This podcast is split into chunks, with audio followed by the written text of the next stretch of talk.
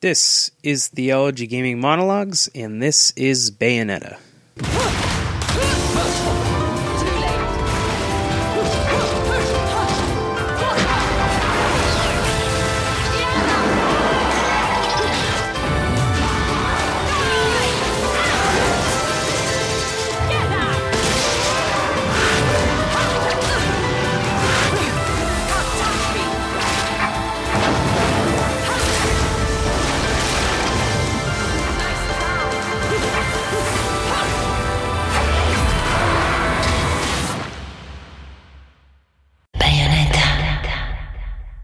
A quote from Hideki Kamiya, director of Bayonetta.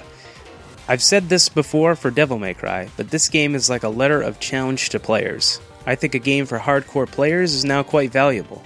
On this occasion, I would like you players to rise to this challenge. This is our letter of challenge to you, but when you receive it and hone your skills, our challenge letter will change one day into a challenge for yourself. I want you to challenge your limits and master this game. We have packed this game with many elements, and there will be information which you won't understand by looking on the internet. I want you to dive into this game a number of times. We hope you will love Bayonetta for many years to come. Before discussing Bayonetta, it's extremely important to examine its ancestral line and its predecessors. It's a more revolutionary title than many have previously believed, and the comparisons to God of War or mindless beat 'em ups are downright tragic. In fact, Bayonetta equals a melding of the arcade and the home experience, brought to life with an exuberant and completely insane visual style, visceral combat, and complex mechanics that demand and reward mastery. Honestly, not many modern games really achieve that level of stupendous perfection, but Bayonetta, even with its relatively minor flaws, is definitely one of them, for this or any generation of video games. Now, I could certainly pile on hyperbole after hyperbole here, and not really reach any notable destination. What then makes Bayonetta such an excellent game? Bayonetta might have the label of Platinum Games on itself, but the product's designs only bow to the whims of one man, Hideki Kamiya. Kamiya is a product of his influences as much as anything else. Rather, not influences, but games that he loves and holds dear. According to the Bayonetta Limited Edition guide, he cites three games as his particular favorites The Legend of Zelda A Link to the Past, Gradius, and Space Harrier. All three subtly produce their fruit within Bayonetta's mechanics and style. Firstly, A Link to the Past has been revered by the game community at large forever for its perfection of, at the very least, the two dimensional Zelda formula. We can imagine that this success derives from several elements exploration, simple combat augmented with a variety of weapons and abilities, and the feeling of childhood wandering from the bright and colorful gra- graphics. But none of these elements would meld into a fully formed masterpiece without good planning. For Zelda games, planning remains key to the experience. Unlike, say, a Metroid game, which almost dares the player to push the limits and play elements of the game out of their intended order for speed, the Zelda series takes a much more relaxed tone. It plays out in a completely linear fashion for the most part, especially in the dungeon sequences. Yet many say they love Zelda's exploration and love dungeons. What gives? Doesn't this contradict the very essential elements of the Zelda formula? Where it succeeds, then, is deceiving the player into thinking he or she is exploring a vast world when, really, they are following the developer's intended path.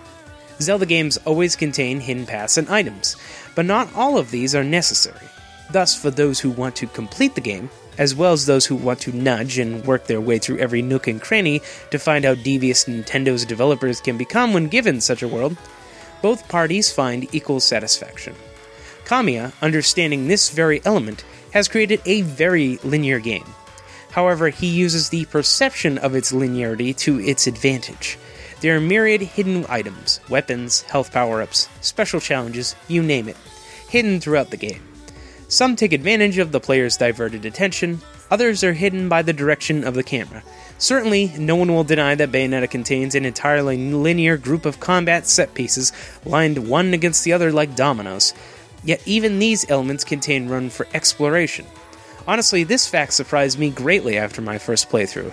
I'd only attained a few of the weapons in the whole game, and to find nearly six or seven more, and I haven't even gotten the rest yet, was almost unbelievable. It's no wonder that Kamiya said of A Link to the Past that this game should be displayed in museums as one of humanity's treasures. Its planning is godlike. Furthermore, this extensive planning lends itself to these set pieces. Like dominoes, each combat sequence or cutscene simply builds the tension of the action to an absolute breaking point, spread across nearly 20 hours of game. Or, at least, that's as long as it took me to get through the first time. I'm not sure what that says about me. In fact, I'd say it gets crazier and crazier. And when you think it can't get any more crazy, well, it does. Because this is Bayonetta, and this game is literally 8 or 9 years of Kamiya thinking about how he could improve the Devil May Cry experience. Granted, Devil May Cry 1 was a fantastic game. Based originally on a build of the next Resident Evil game, the project transformed into what we now call a stylish action game. Something new and probably impossible with the previous generation of hardware. It combined the 3D action game with a scoring system not unlike those of the arcade scene, where shmups, as in shoot 'em ups, as in games with little shooter, you know, little spaceships that shoot things, and fighters, still retain scoring systems, the latter for reasons I still don't comprehend. Still, this lent the game its own replayability, as well as presenting a number of difficulty levels that increasingly changed the way the game had to be played, especially within the time limits imposed on Dante Must Die mode.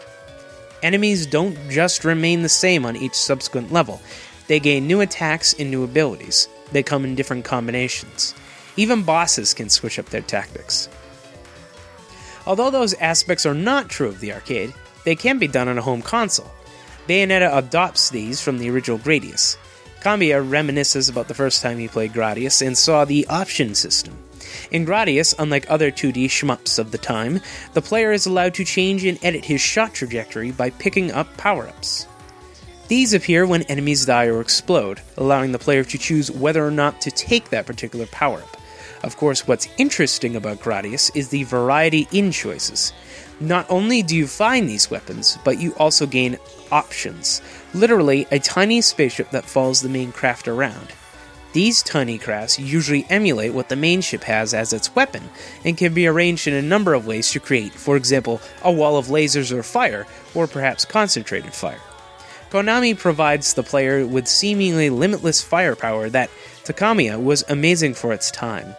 How could the game provide such unbelievably powerful weapons? Still, it works. The weapon choice and positioning functions at the same time as you're trying to avoid enemies from every direction and planetary objects as well. And this is a game that takes the standard notions of one hit deaths quite seriously. In sum, Gradius presents the tools to the player, and it is up to them to use them correctly. And probably not touch walls. One can see this trend with Bayonetta as well. How many weapons are in there in the game? At least 8 unique ones, by my count, followed by a few more powerful variations, and the fun item Rodin. Since Bayonetta uses both punches and kicks, many of these weapons equip on both hands and legs, changing movesets and doubling the amount of use, with the exception of the Shuraba sword and the Sai Fon nunchucks. That's not even to mention a variety of accessories that can shield damage, give you the ability to parry attacks with good timing just by pressing forward, and Metal Gear Rising Revengeance pretty much stole that. Increase enemy strength, mostly done for score combo ability, health regeneration, extra damage from minions, automatic dodge, with magic power that was already gained from combat, double and triple attack buffs, automatic magic charge, and some other fun objects for those who played the game before. That's not to mention that Bayonetta herself has hundreds of moves, which either subtly change to reflect your current equipment or rework the movesets entirely for a new experience. Honestly, it's unbelievable that there's this much work put in. But as Kamiya thinks, we give the player the tools, and they do what they want with them. But Bayonetta also provides an arena to use these weapons. There is a triptych of goals within every Bayonetta situation. 1. To defeat enemies, Two, to get the highest score possible by being the most stylish and maintaining your combo. Third, defeat all enemies quickly. Like Devil May Cry's chapter division in various levels, Bayonetta's combat sequences divide into verses where you are individually scored for performance. Can you ignore these entirely? Certainly. The same way you can play Easy Automatic Mode, which basically plays the game for you with one button the whole way. But obviously, this is not the way the game is designed. The developers intended for players to succeed by becoming better at the game. At first, your scores will, frankly, be absolutely horrific. There's really no way to avoid this. Bayonetta throws lots of impossible situations at the player with alarming frequency, or at least the perception of impossible. Of course, it's impossible from the perspective of an observer. Kamiya's other favorite game, like Space Harrier, was a revolution in this sense. Not only did it fully utilize Sega's current Arc System hardware in full color 65,335 different colors, for those curious yet also presented seemingly impossible situations to the player. Kamiya watched a player at the arcade blaze through what appeared to be the final stage with the greatest of ease, even though he could barely comprehend what was occurring on screen. However, he realized that this beautiful, colorful, insane game was only on its second level. It is in that sense that Kamiya says he puts all his respect for Space Harrier into Bayonetta, and it shows. Does Bayonetta look crazy? Absolutely. Half the time, any new player will be completely swamped by angels, the game's main antagonists, who seek Bayonetta, a witch, and want her to die. The game throws you into the fray from its very first sequence, and you'll get hit. A lot. But you're allowed to make mistakes. Perhaps the biggest problem many gamers have with Bayonetta's combat is its fluidity. Now, this might seem odd, but Bayonetta provides no block button whatsoever. There is no way to stand in place and simply quote unquote defend against one's enemies.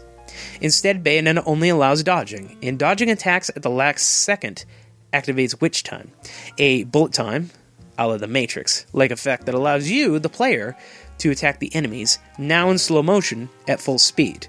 It also doubles the points you gain from successful attacks via the combo system. So there's a twofold objective to kill enemies and get points. Sounds like any arcade game in the world, right? There's also a magic system which stores po- points for flashy torture attacks, which look exactly as they sound, but provide you with a breather and a combo point bonus. Why would you need that? Stuff is happening, lights flash, enemies explode, yell at you in a made up language that is actually translatable, throw all sorts of projectiles, and new enemies pop into the fray continually. And all this to the tune of Fly Me to the Moon, the old standard. Describing it in two words, it's total chaos. Being thrown into the deep end is, frankly, exciting. I like being treated like I am, at the very least, competent with a controller in the basic design of a video game. The game's depth shows itself right away, and that's fantastic. As Kamiya says, from the very start, this game was developed for the core gamers.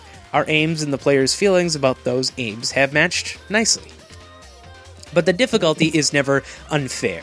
It is merely a process of learning, pattern recognition, and quick reflexes, once at a time, the basic foundation of all great video games.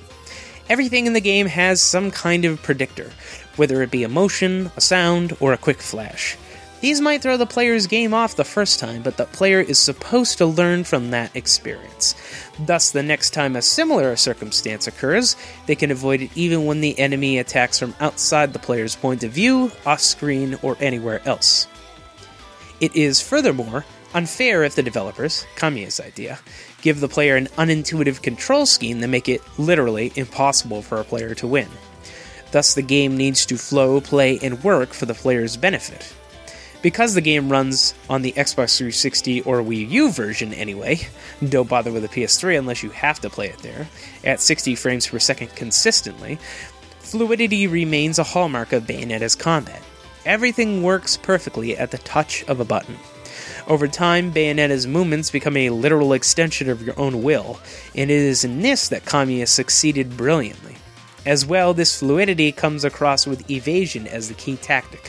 One is never encouraged to stop moving in Bayonetta, especially with the use of the dodge offset, which allows you to hold onto your combo while you're dodging.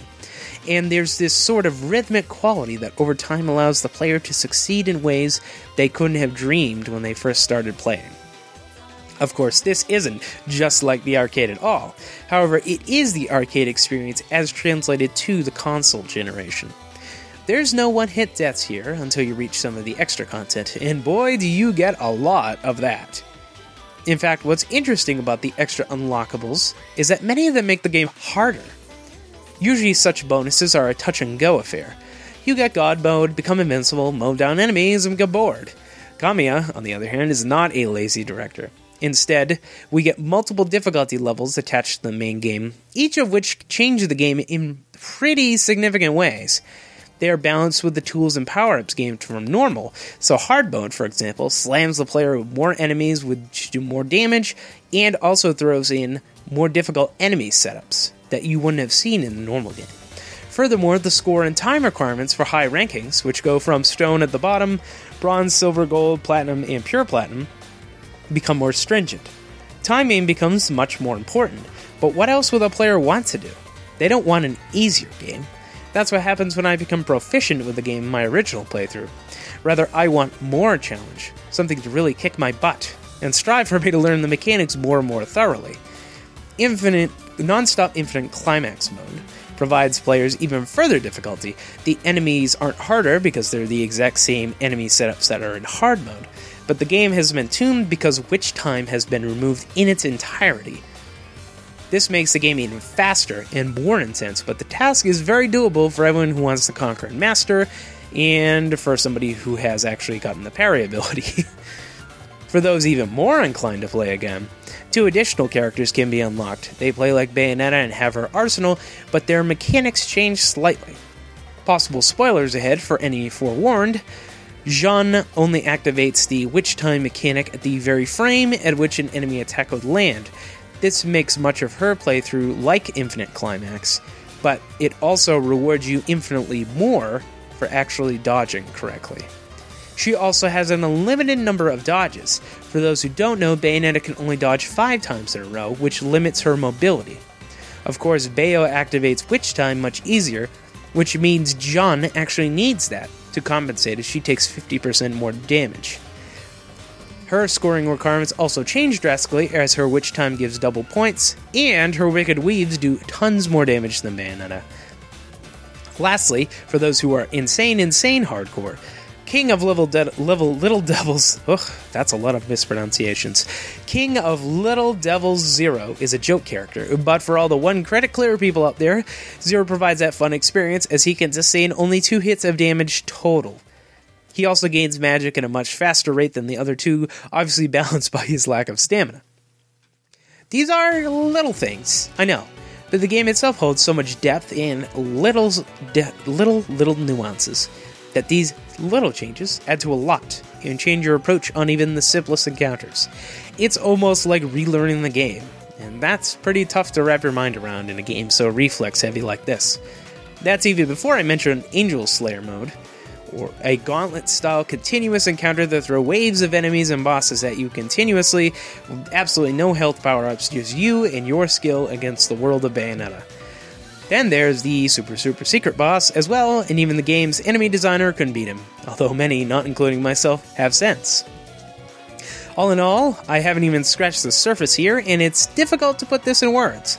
However, these words will do. Play this game. It's a great game. Now it's cheap as well, so you have no excuse. And if you have a Wii U you, and you bought Bayonetta 2, you own that game. And you own Bayonetta 2. So, really, what is the problem?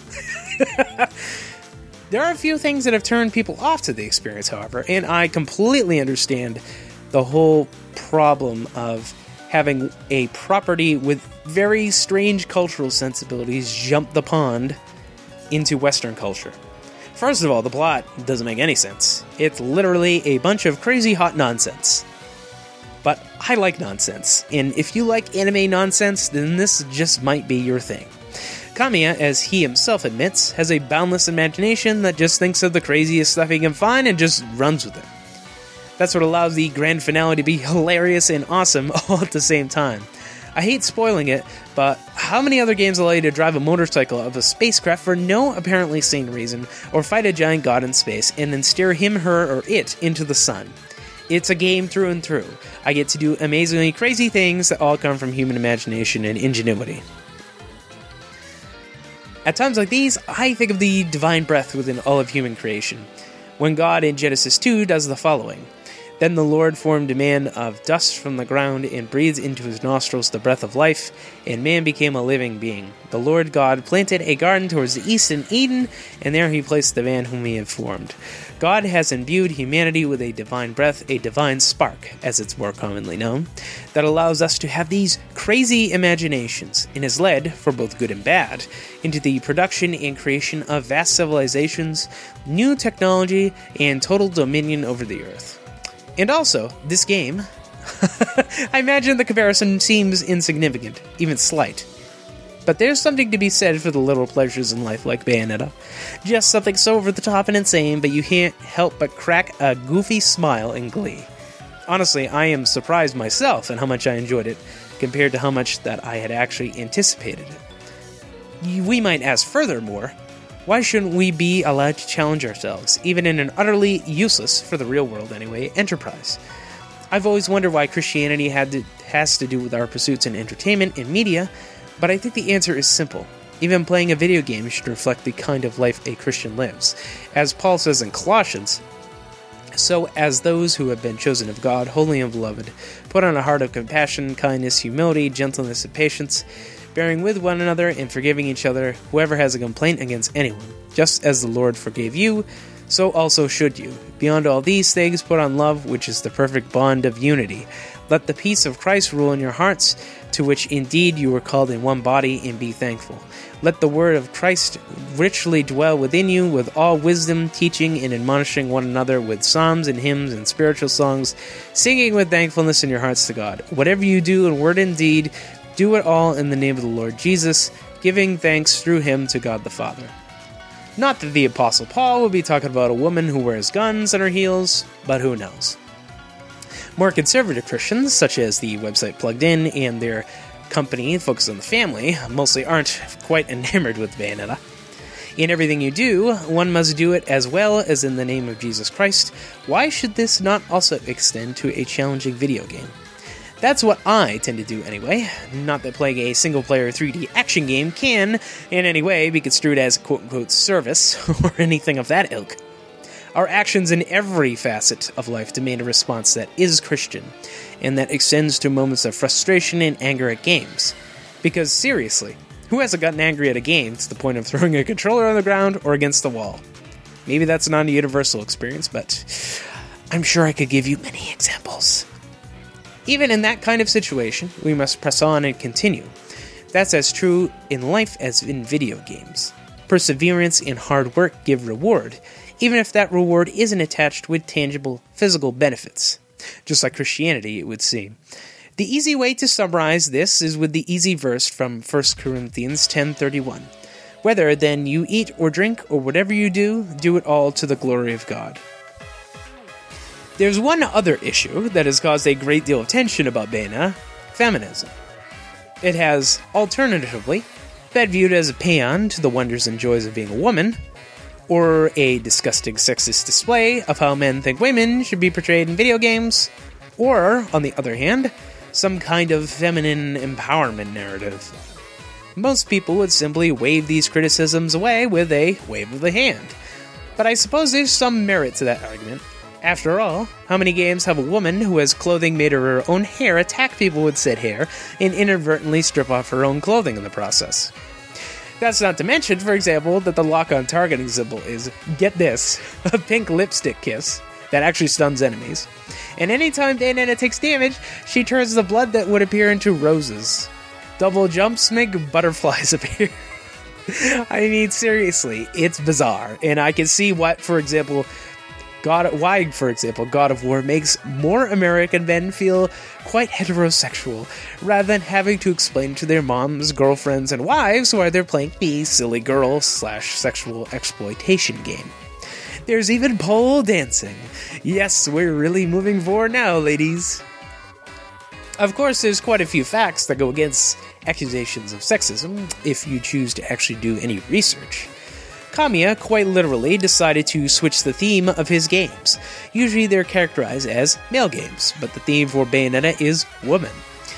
Kamiya presented his initial ideas for Bayonetta, which was a pretty vague outline at the time, to his designer, Mari Shimazaki, a woman herself. As he says, I felt sure she would be the only one who would be able to create Bayonetta's character design. Of course, she could take a unique idea and create a design that works. Most of all, she is a designer who pays a great deal of attention to detail, particularly from the woman's perspective, something men don't have. Sure, this is a 3D battle action game, but I didn't want typical male imagery a battle capable woman in a battlesuit. Since we had a woman as our main character, I wanted to create a fashionable design. We needed a person who was interested in fashion in their private lives as well, and would, who would be able to reflect this in the design. She was the only person who I thought could do this, and I wanted her to create the design at any cost. And, to further drive the point home, the typical female character has big boobs and shows off her skin, a male image of women, designed to win men's favor. This type of design happens all the time. Women's beauty is not like that. This is why what I always told her, and I think she got that. I said, please avoid any poor taste. Eroticism is something that every man can imagine easily. I wanted to create a character who wouldn't be offensive to women. Her back is quite bare. This was her idea. This method of showing skin has a woman's touch. An open back is an elegant way to show skin like a dress. This type of presentation is very feminine. I guess these elements are key to successful design in Bayonetta. Is Kamiya sexist? We could go into this all day long with clickbait articles, Kotaku, and not come up with anything substantive. Let's say, at the least, he has a particular idea of women, and that's what's in the game. Is it necessarily horrible and exploitative? Not that I could say. For one thing, she's a computer character. Gummius tends to imagine his character acting, working, and moving in particular ways. Bayonetta does the moves one way, while let's, by contrast, show that Jeanne does them another way. Bayonetta dodges on the ground because, hey, her clothes made of hair and can't get dirty, and as I found out later, apparently Bayonetta's upbringing was not as quote unquote high class as some others. Jeanne, on the other hand, does not roll ever because she bought her expensive clothing from the imagined fashion line Dark. I suppose some of the extra costumes obviously appeal blatantly to some weird Japanese fetishes, schoolgirls and cheerleaders, anyone? But, you know, I'm honestly not offended. I guess that's because I'm a male and I have no free will, right? And let's go further and say, why take this game so seriously? It's obviously not trying to tell me a world changing message of any kind. It's just a platform for fun. The challenge of mastering fair game dynamics. Not to derail this article, or this monologue as we might say, but feminism represents a return to the earliest human societies. The intent is separation, conflict, and winning the war against one's enemies, in this case, the ideological oppressors, and under the guise of academic scholarship. The goal for these groups is conquest, victory, and regnancy for their particular interest group, i.e., the feminist narrative, to which all others should bow, not as they want to say and as they want to appeal to you, as an equal society. They believe in a cosmic narrative of their own founding, which places them as the victims on the correct, quote unquote, right side of history, and all who oppose them as the oppressors. Eventually, the tide of history will turn their way, and the oppressor will be vanquished. Robert C. Neville, professor of philosophical theology at Boston University, notes of feminism and other quote unquote revolutionary ideas of the more modern era that they are themselves unrevolutionary modernist developments of European modern thought, the very thought against whose institutionalized culture the social revolutions are believed to have addressed. In Neville's thought, these revolutionary theologies rely on the Enlightenment ideas of power and the idea of narrative. As in, somebody has to have power, and there's only a limited amount, so everybody needs to grab it and get it, so that they can use it against other people. It's the same thing that makes interest groups work. They rest under the same assumptions as the rest of society, even if they say they don't. For it to truly quote unquote represent women, they need to remove the idea of gender altogether. But none are willing to take that step. Let's say that Galatians 3:28 should be our high watermark. The rest of this attempt to place people in particular positions based on some arbitrary quality is diametrically opposed to any Christian perspective. We are beyond boundaries in the limitations in human communication, in that sense, and for Christians to re-establish them again, just to resettle the balance, still doesn't remove the essential conflict of sin in the world. Why place a new class system on everyone? How far is this against the idea of church? I would, furthermore, add that the developers in creating this world have obviously thought long and hard about every aspect of the game, even the designs of the characters. Bayonetta is not a pandering character. She is a unique individual in and of herself, and any cursory amount of research seems to show this.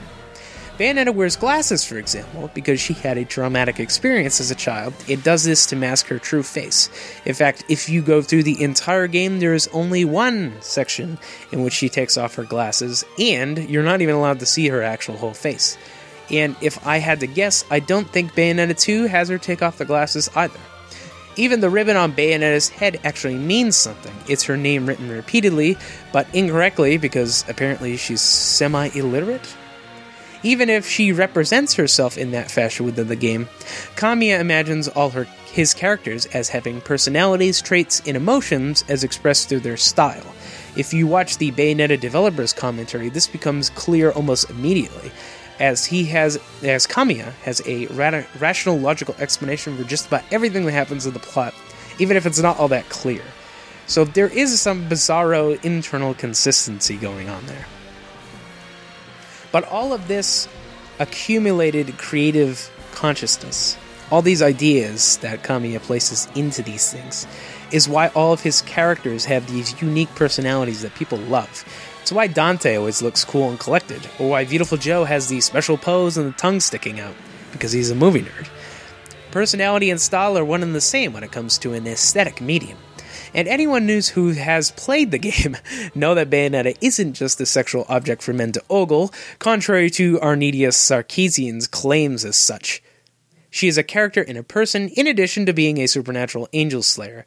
She even has a some kind of love interest who happens to be the weakest character in the entire game as presented by the story. Seriously, do these critics even play these games? Every single man in the game is some kind of stupid bumbler for the most part.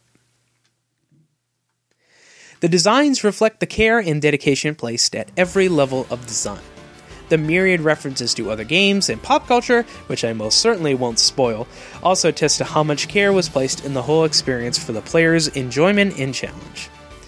The music, as well, shows nice variety with its 5 CD soundtrack, which I bought, I'll admit, moving from intense synth work to smoky lounge jazz. I love the music because as odd as it is, it fits the tone perfectly and is completely unique to the game. The above picture of Viewtiful Joe even gets a mention, as well as Kamiya's other games. You know, the whole Henshin a Go Go Baby. The Okami reference should be so obvious that I'm not even to tell. It's pretty telling, I think, but all these elements combine into one magnificent game.